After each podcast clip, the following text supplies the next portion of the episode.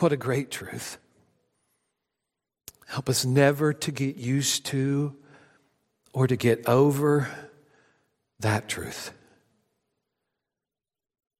That you call us your children.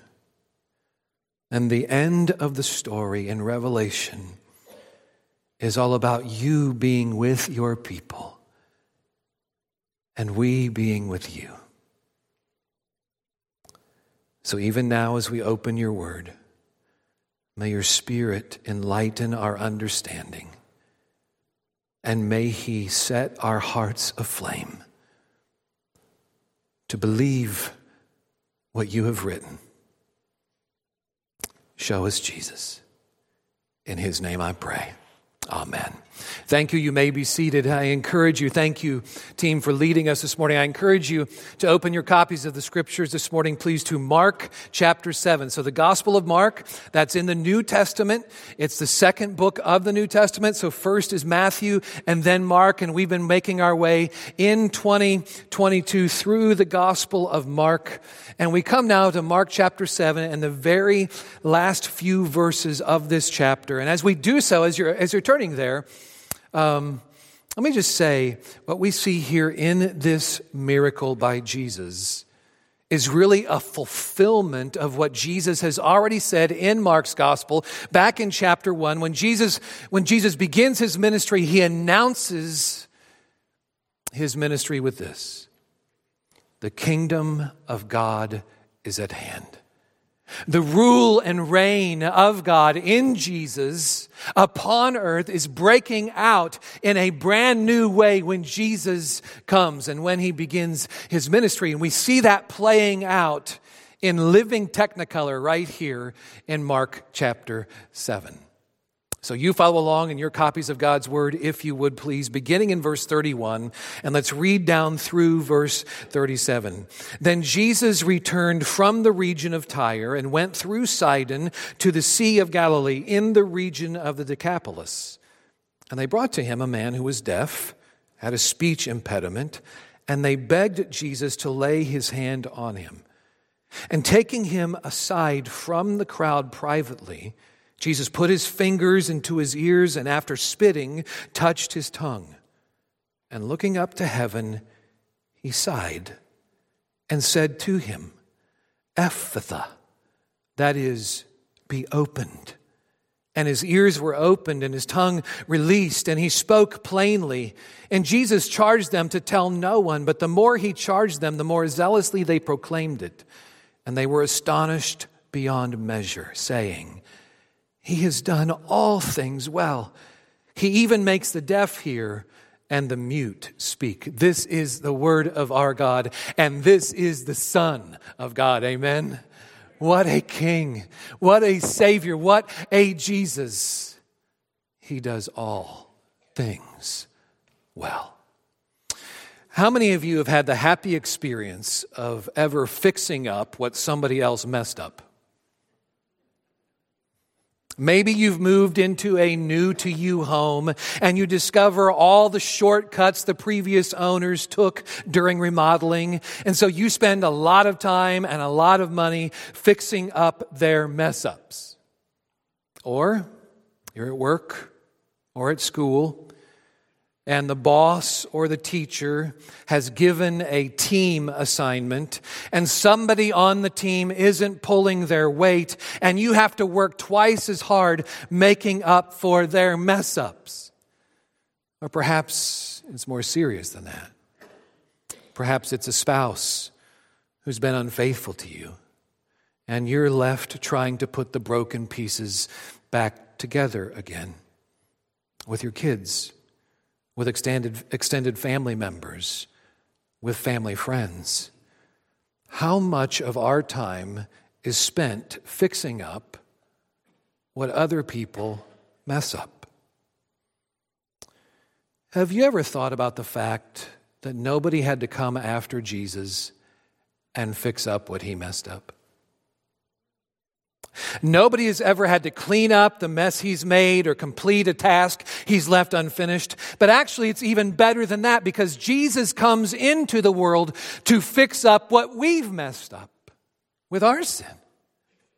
That's why he's born in Bethlehem. That's why he lives the perfect life we haven't. That's why he dies the death we deserve. And for all who place their faith and trust in him alone, he reconciles us to God.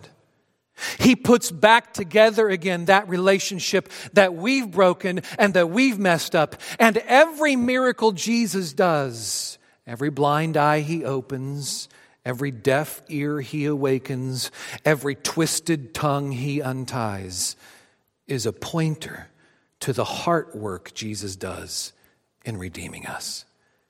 But even that, as great as it is, that's not all. Because the next time Jesus comes, he's going to reconcile all things. He isn't just going to restore broken people, he's going to restore this broken universe with a new heavens and a new earth. Amen? Okay, 12 of you think so? For God's people, there is coming a day when sickness and sorrow and suffering are turned upside down forever. There's coming a day when eyeglasses and wheelchairs and defibrillators will be no more. There is coming a day when hurricanes and tornadoes are forever done. There is coming a day in which there are no more lawsuits or divorces or wars. There is coming a day when Jesus will eternally fix up what sin and Satan and death have messed up. There is coming a day when Jesus will completely complete the redemptive work he has begun in us. Friends, there is coming a day. And here in Mark 7, we're, giving, we're given a glimpse into that coming day when Jesus heals a deaf man who can't speak. It's the kind of miracle that leaves people in disbelief. They are super astounded at what Jesus does here. And their response is the big idea of this entire text this morning. It's this Jesus does all things well. Now, we can read that in the text. We can believe that's true for this man. But do we apply that truth to our life? Do you believe that statement is just as true in your life today as it was in this man's life on this day? That Jesus does all things well. That he's never messed up your life, that he's not right now messing it up, and that he never will mess it up. And so he will never have to say to you, Oops, I'm sorry, I blew that one. Never. Jesus does all things well, all the time, every time, even when his plans make no sense to us. Because as this scene opens in Mark 7, verse 31, Jesus seems to take his disciples on a major detour. They've been hanging around the city of Tyre, up in Phoenicia, which, by the way, is modern day Lebanon where Jesus has just released a, girl, a little girl from her demon, and then he takes the disciples farther north into the city of Sidon, before then veering down into the Decapolis region. It's called the Decapolis because there are 10 major cities there on the Gentile side of the Sea of Galilee. Now, most of us don't stay up late at night studying the geography of the Middle East during Jesus' day, do we? I mean, I don't do that. Do you?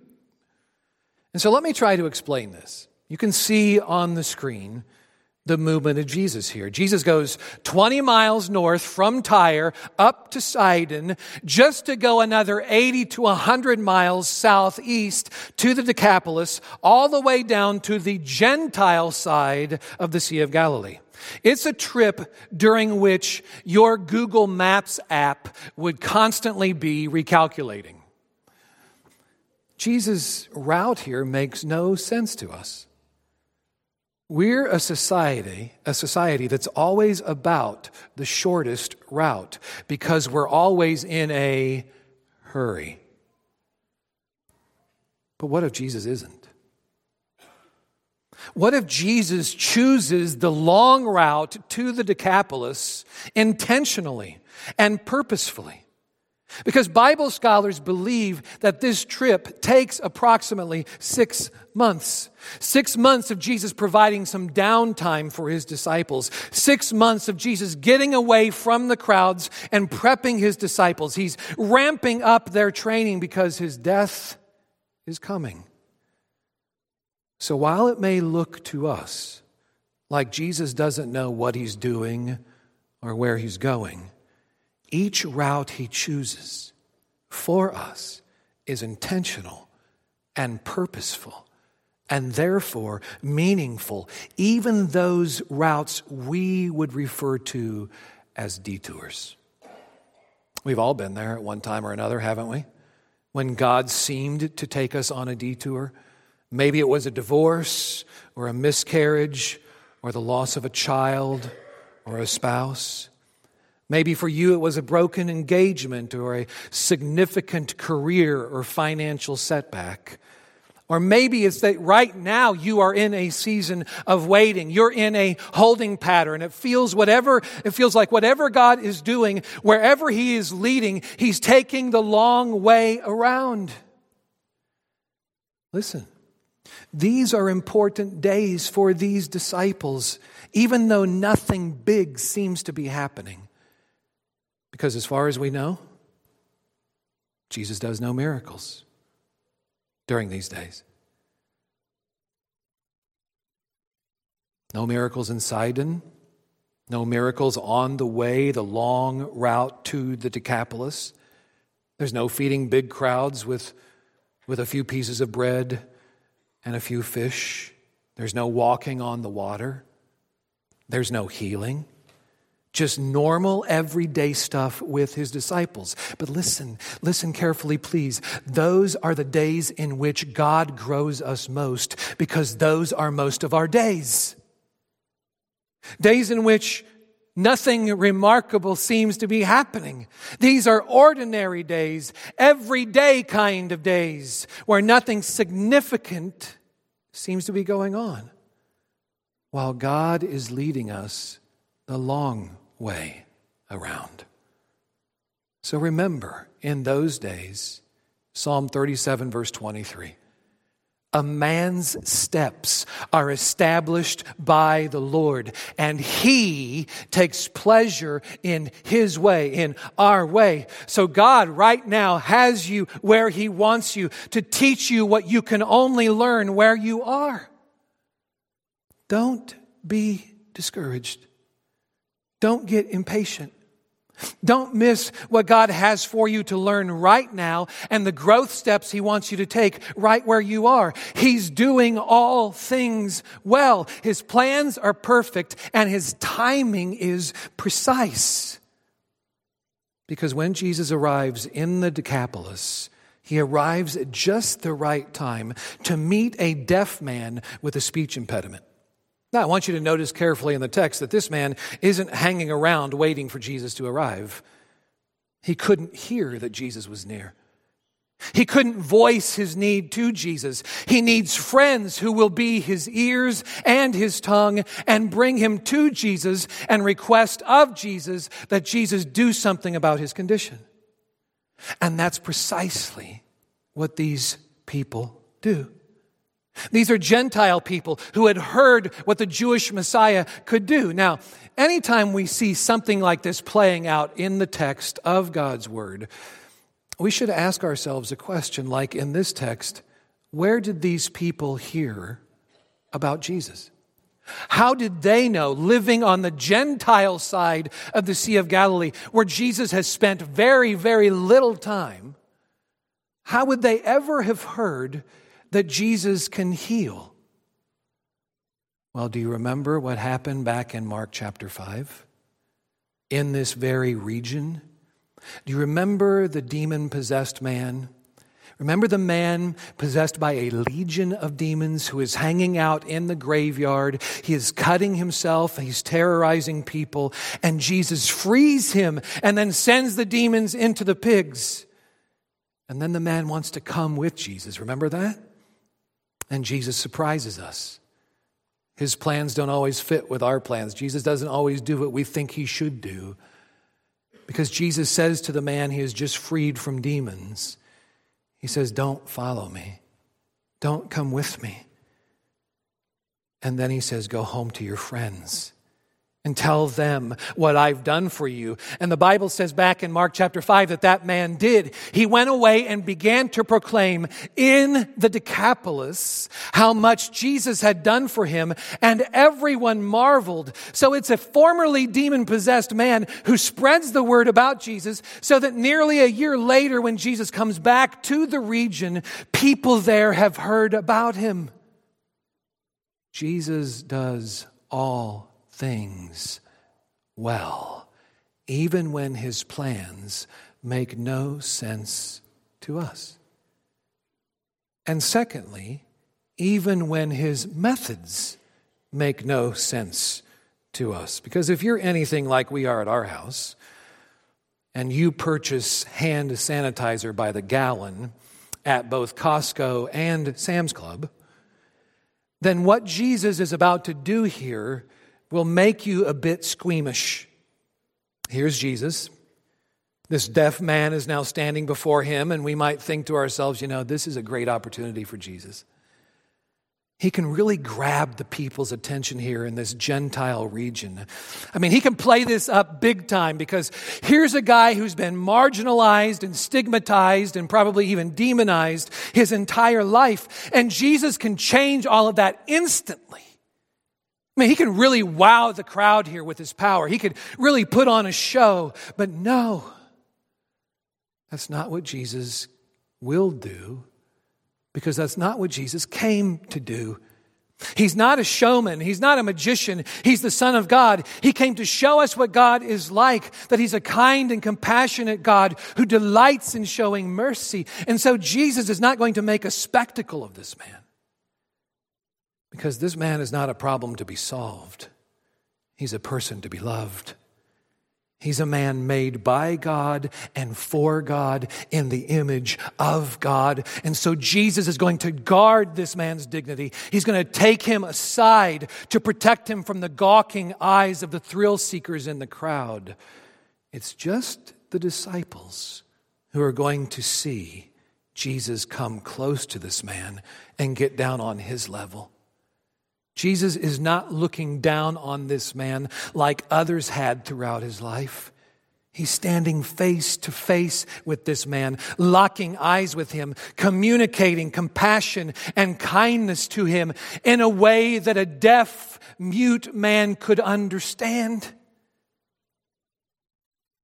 Jesus is entering into his silent world. He's speaking a language that this man could understand. It's all nonverbal communication. It's the language of touch and sight. And so Jesus reaches up and puts his fingers into this man's ears and then spits into his hand and touches this man's tongue. Now, I know this is where we germaphobes about lose it. We recoil at that, especially after COVID. But it's Jesus doing something personal. It's Jesus demonstrating to this man that he's entering into his world.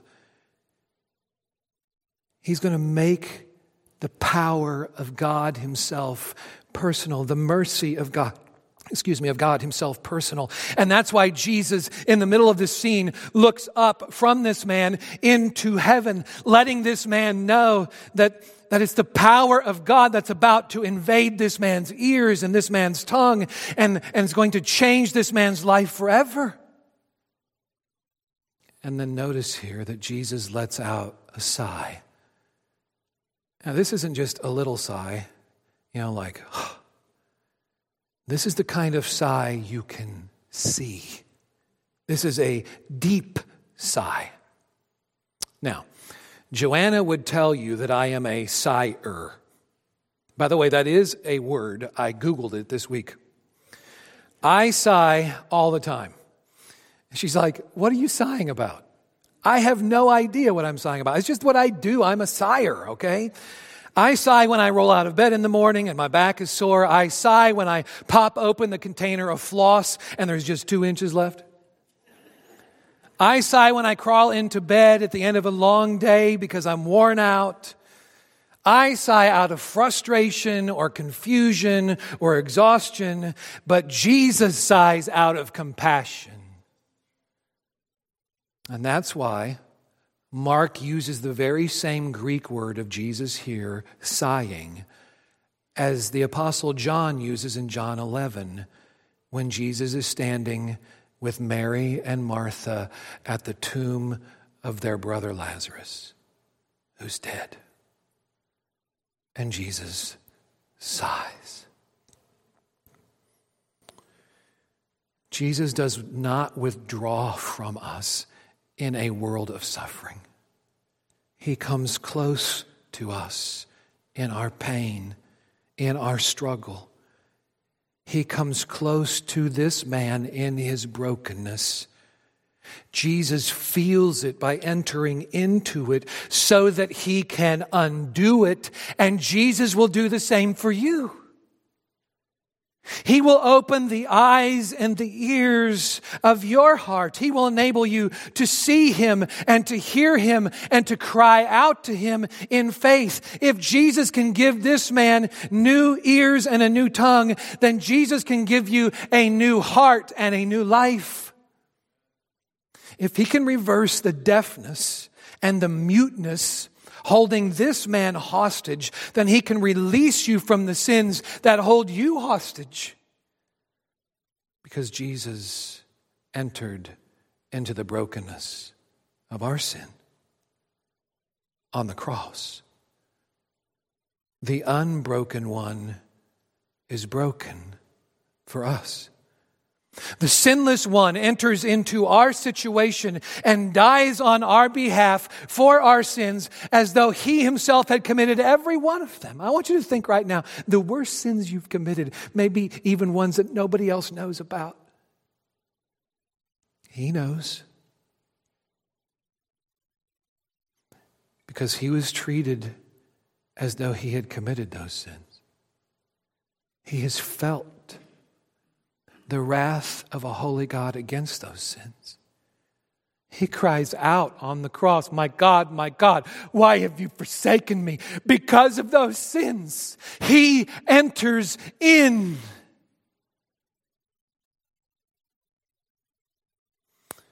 It's what Isaiah 53, verse 5 says He was wounded for our transgressions, He was crushed for our iniquities.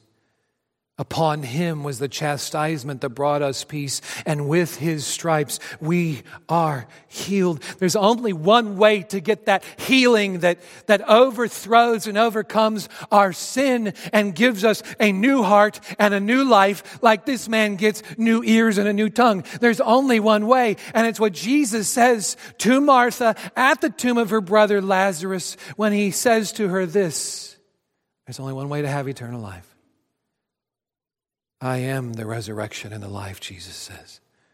Whoever believes in me, though he die, yet shall he live. And everyone who believes in, who lives and believes in me shall never die forever. Instead, he will live forever. And then Jesus looks at Martha and says, Do you believe this? Do you believe? And so I ask you this morning, the same question Jesus asks her Do you believe? Do you believe on Jesus? Have you repented of your sins? Do you believe he was crushed for your iniquities? That he entered in so deeply to our world and our life and even our sin that the sinless one tastes and feels and absorbs the wrath and punishment of a holy God against our sins on the cross. Have you believed in Jesus? Repenting of your sins and embracing Him by grace alone, through faith alone, in Him alone. You can do that right now where you are. And in that moment, Jesus will do for you what He's done for this deaf man. Because with this deaf man, Jesus is showing us that he can restore what's broken. He can take what's old and make it new. And that's what happens when Jesus looks up into heaven and says to this deaf man, Ephphatha, which is Aramaic. It's an Aramaic word that means be opened, be unchained, be loosened, be free. And immediately his ears are new and his tongue is too. Instantly he hears perfectly and instantly he speaks plainly. Without any coaching, without any speech therapy. Have you ever seen the human interest stories on television on deaf people who've received cochlear implants? And if you have, then you know that a person who's been deaf, when they can suddenly hear again, they still struggle with speaking. But not this man. Not on this day. Not with this Jesus. Because this isn't just an ear opening miracle or a tongue untying miracle. This is a brain rewiring miracle. Jesus instantly installs new wiring between this man's brain and his ears and his tongue. You see, Jesus never does anything partially. He does everything perfectly and completely. He does all things well. Even when his methods make no sense to us and his plans make no sense to us. And thirdly, even when his commands make no sense to us. Because when this man returns to his friends and tells them plainly what Jesus has done for him, they are all astonished beyond measure, the text says. The Greek word here actually means that they are super blown away. They see their friend hearing, they hear him speaking, and they're so blown away that they can't stop talking about it. Even though Jesus is saying, just keep this on the down low. Shh. Don't tell anybody. Now, this is not Jesus being like us parents often are, trying to use reverse psychology on our children. When Jesus really wants them to keep talking about it, and so he says, don't say anything, knowing that they're going to do the opposite. No, Jesus says, shh. But the more Jesus says, shh, the more they talk, the more they proclaim, the more they exclaim. So, why would Jesus shush them? It's because Jesus doesn't want to be known as Miracle Man or as the greatest showman. Jesus' miracles aren't the main point of his ministry. They are pointers to his identity as the Son of God. And as the Son of God, his mission isn't just to make broken ears and tongues work again, it's to lay down his life and then rise again. But these people don't get that.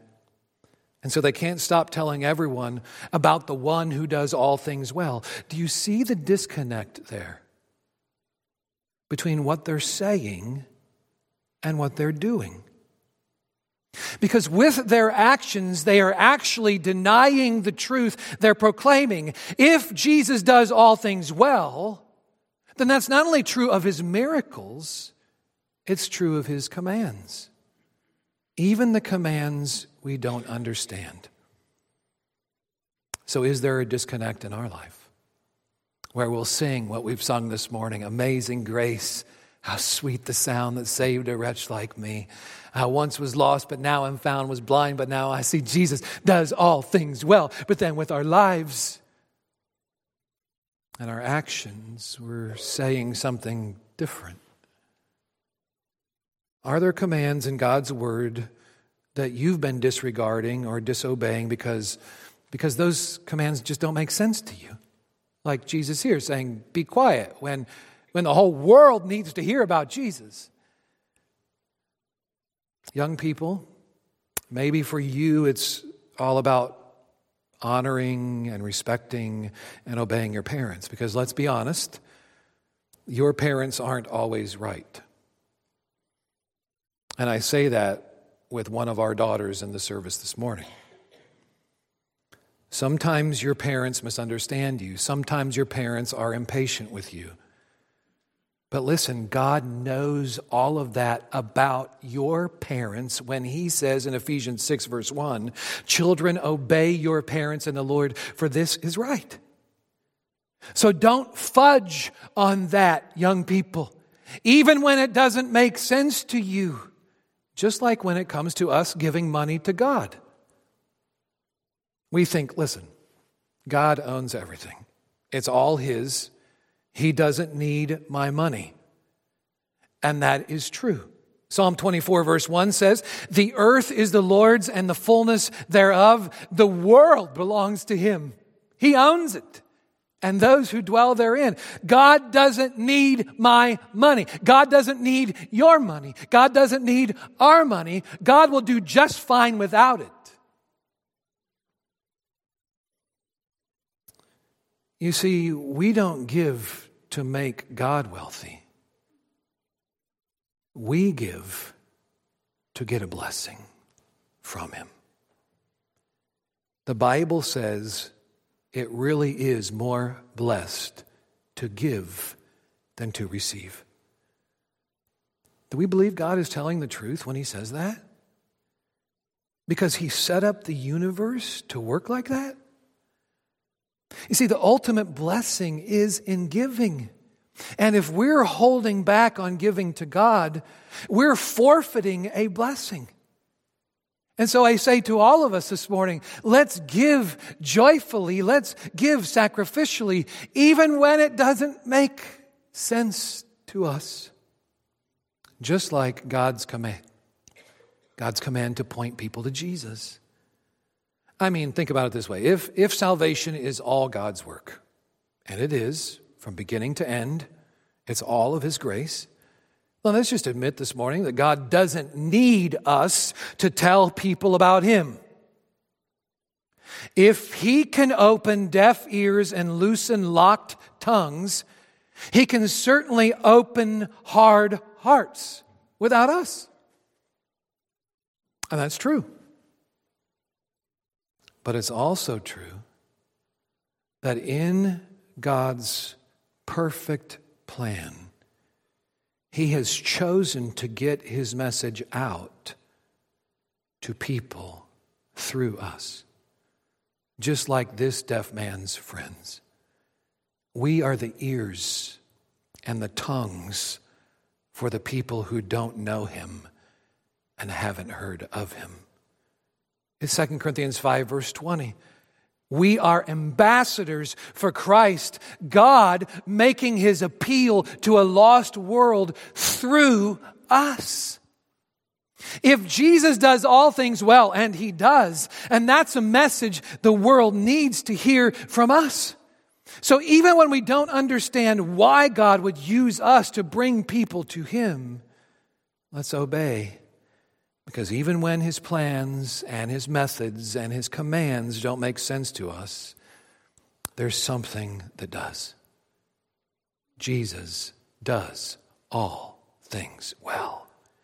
And so, as we conclude this morning, there are two powerfully practical truths for us to take from this text and apply to our lives. As believers in Jesus, number one, brokenness is not our identity.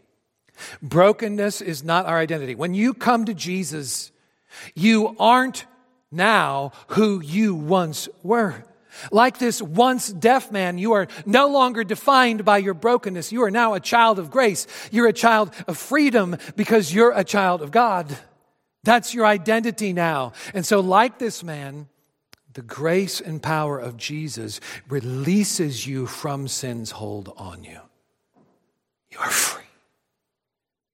Even from those persistent sins you still struggle against.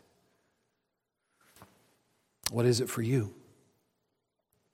Is it unforgiveness towards someone who's hurt you? Is it gluttony? You drown your sorrows in alcohol or prescription meds or in an entire bag of Fritos.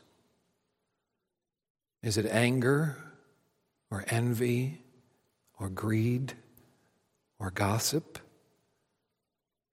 Whatever those persistent sins are for you, I plead with you to stop giving yourself to them because they don't define you. The one who does all things well has released you from their power. His grace is sufficient for you. Brokenness is not your identity. And secondly, brokenness is not your destiny. Listen, we come to our Lord's table this morning not just to look back in thanks at what Jesus has done, but to look forward in hope to what Jesus will do. The one who gives new ears and a new tongue to this man is the one who will make good on his promise to make all things new when he comes again. So the political frustrations, excuse me, the political situations that frustrate you, the family and work difficulties that discourage you, the diseases that scare you, the death that awaits you, Jesus will have the final say with all of it. And there's something really cool in this text here that proves it. Because if you look at verse 32, the word that is translated, the Greek word that's translated speech impediment, this is the only time in the entire New Testament that this Greek word is used. And when that happens, it ought to catch our attention. The only other place it is ever used is in the Greek translation of the Hebrew Old Testament. It's what we call the Septuagint. And Isaiah uses this word the same word that Mark uses right here in Mark chapter 7, Isaiah uses this word in Isaiah 35. Listen to this. Where God says, Say to those who have an anxious heart, Be strong. Fear not. Behold, your God will come with vengeance, with the recompense of God. He will come and save you. And then the eyes of the blind shall be opened and the ears of the deaf unstopped. Then shall the lame man leap like a deer. And here it is. And the tongue of the mute shall sing for joy. And when Jesus comes the first time, and loosens the tongue and opens the ears of this man, we are given a glimpse of what's coming. Jesus is coming again for us. So be strong, fear not. Behold your God Brokenness is not your destiny. Jesus is. He will forever fix up what's messed up. So whatever we're facing today or whatever comes tomorrow, we can say it is well. Because Jesus does all things well. Amen. Father, may you convince us the truth of what we've just learned from your word. May you show us the glory and the grace of your Son, Jesus. May you open our ears and loosen our tongues to praise the one who has done all things well. And for those in our in this room this morning who haven't trusted in Jesus, may you open their hearts and open their ears and loosen their tongues. Because you promise in Romans chapter 10 that whoever will call upon the name of the Lord will be saved.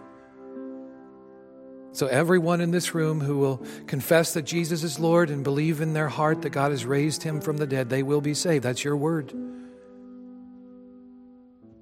So, I pray that you would be pleased to save individuals right now in this room. May they turn to you in saving faith. And for believers in Jesus, remind us that the work you've begun in us, the work of grace, you will complete. You do all things well, even when we don't understand your plans or your methods or your commands. May we trust you. In Jesus' name, amen.